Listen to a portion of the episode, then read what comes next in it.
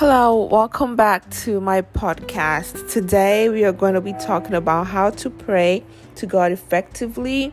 Seven keys to unlocking your prayer life. There are Christians who love God and desire to do God's will, and God is pleased with them. But one thing that holds some people back is the lack of an effective prayer life. The Bible tells us to pray continually. And God wants to hear from us and establish an effective two way communication with us. Some people soon backslide when they feel like God is not answering their prayers or their prayers hit the ceiling and do not go any further. They backslide and look for other avenues to get their problems or requests met. But God is sitting on his throne and waiting to hear from us because He delights to hear from His children and He wants to answer our prayers so that our joy may be complete. And you can read more on that in John 16 24. So, how do we pray to God effectively to ensure that He hears us and answers our prayers? I will give you some keys that will help you develop an effective prayer life with God. So, key number one do not approach God with worry. In Philippians 4 6, it says, Do not be anxious about anything, but in every situation, by prayer and petition, with thanksgiving, present your request to God. When you approach God in a state of worry, fear, and unbelief, it makes communication with God ineffective. When you go before God, enter into His presence in a state of thanksgiving, sound mind, and speak to God from your heart because God already knows everything. God already knows everything. So when you go and you want to communicate with God, you're praying to God, make sure you are telling you're speaking to God from your heart. Tell him your wants, your desires, your hurts, and make your request known to him. Worrying is a state of mind that can cloud your judgment. It can create a false sense of reality and make something worse than it actually is. The best way to override worry is to replace it with gratitude. Being worried and living in that state of emotion does not solve the current situation that is evoking the worry. Instead, come to terms with the current situation and shift your per- perception for what is lacking to to to the um to the abundance that is present you might find an opportunity in that abundance. So instead of looking at what you don't have, look at what you have and be thankful for what you have, right? Worrying can make you miss opportunities. When you're worrying and your mind is focused on what you don't have, there might be an opportunity staring in your face, but because your mind is focused on what you don't have, you don't see that opportunity. You miss opportunities. Anytime you find yourself getting worried about something, begin to give thanks for the things that you have. Thank God that He has given you breath and strength to go through the day. Thank God for His provision and protection. Repeat the, the act of thanksgiving until that emotion of worry goes away from you. Continue with thanksgiving all the time and let it begin to create joy within you. Once you keep giving thanks each and every day, even if it's just a simple thank you, Lord.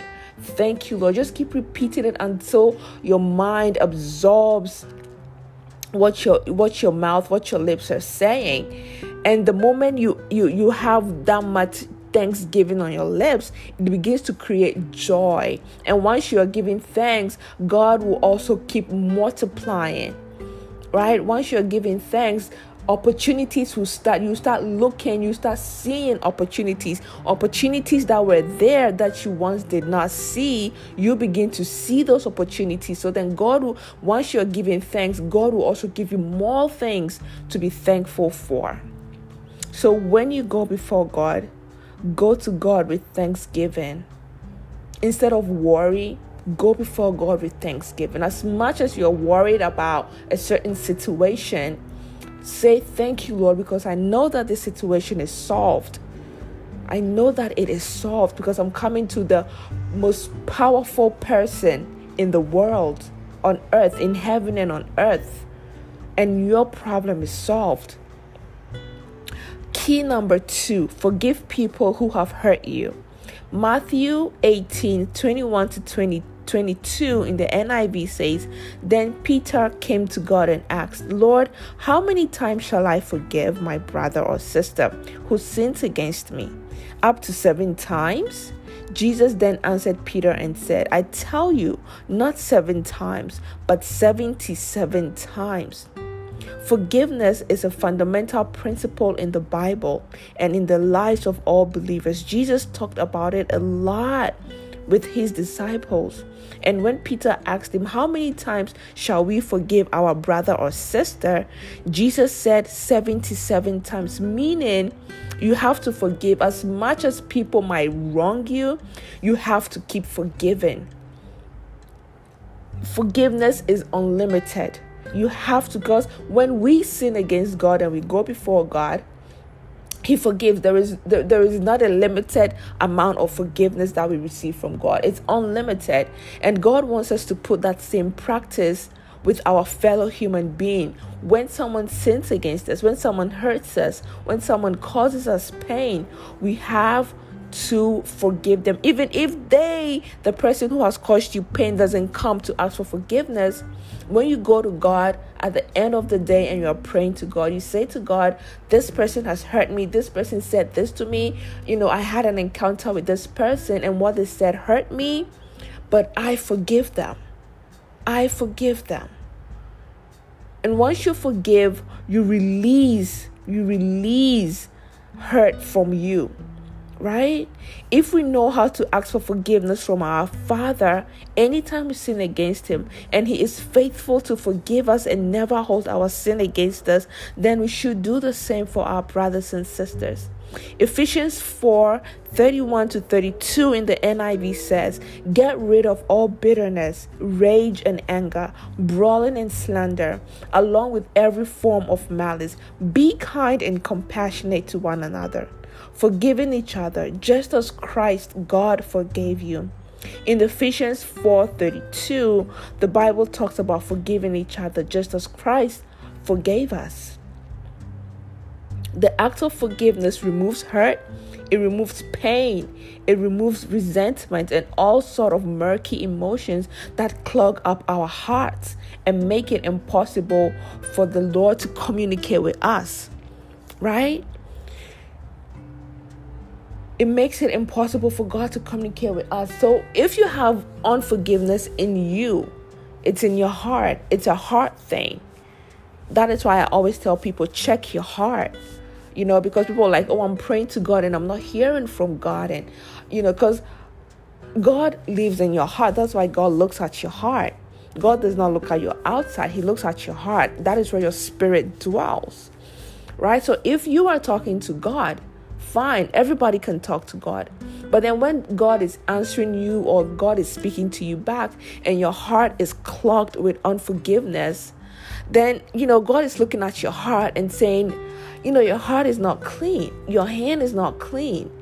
Right? Because when that is what Jesus said that when you are mad at you, when you are angry at your brother, it is equal to murder God, Jesus equates anger to murder. And when you have unforgiveness in your heart, it is pain, it is hurt, it is bitterness, it is anger, right?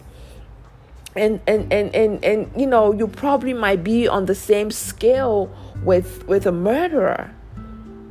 So what God wants us to do is he wants us to cleanse our heart in order for us to pray to him effectively you need to check your heart first. You need to cleanse your heart. Remove that clog that that that that that you know excuse me to say that sewage right? That is in your heart. God wants you to remove it. He wants you to cleanse your heart before you come to him and if you a lot of time it's so difficult to forgive people because it's like somebody hurt you and it affected your life especially you know people who have been in relationships and they were disappointed you know by by by their ex-boyfriends or their ex-girlfriends or people who have been hurt by their parents.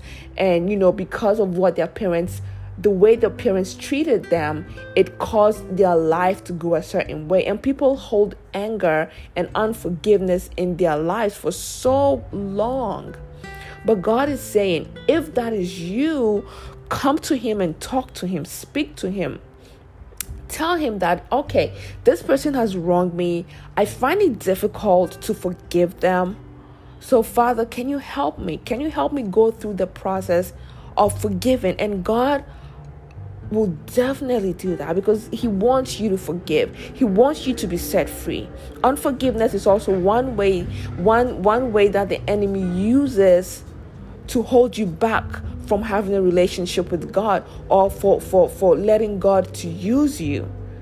So today god is saying remove all unforgiveness. Forgive.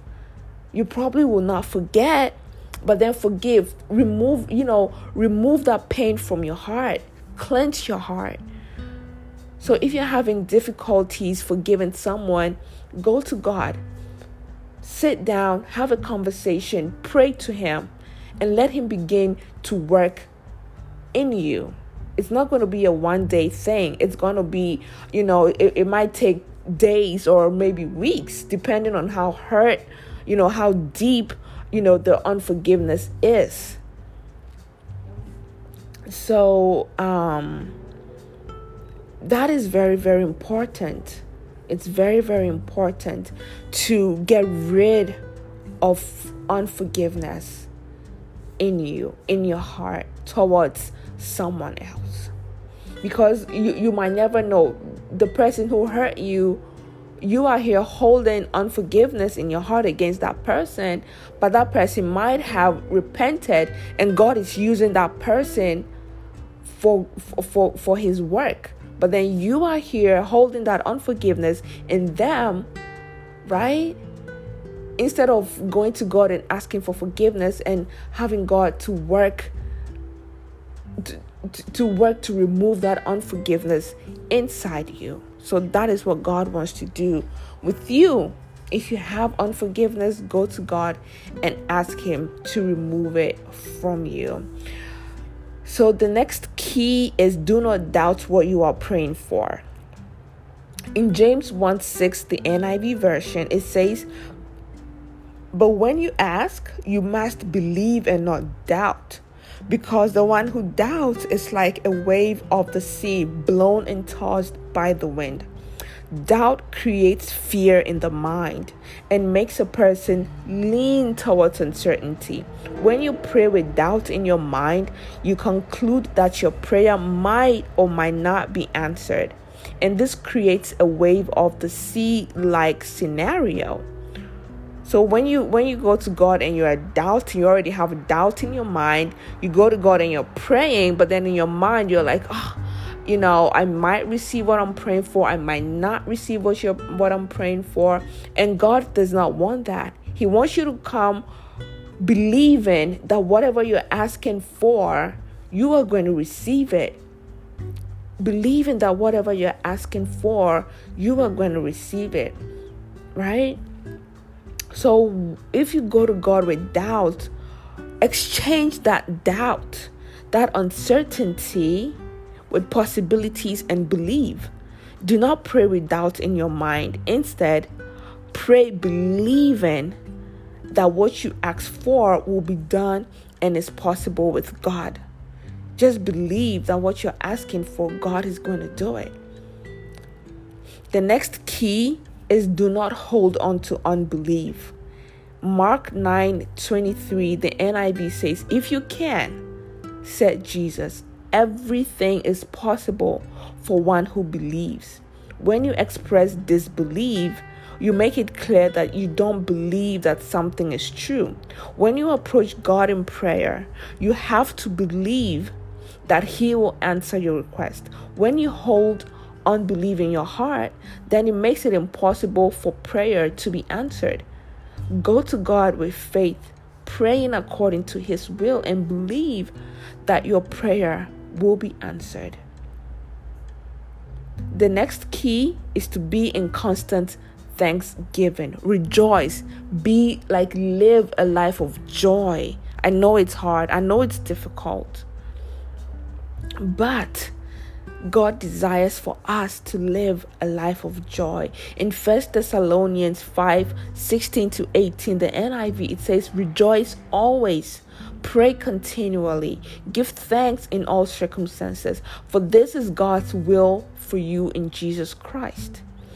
And I will admonish you to read Second Chronicles 20. Second Chronicles 20 has an amazing story there. So I want you to read that when you have some time. Be in a state of joy. Always. Always be in a state of joy.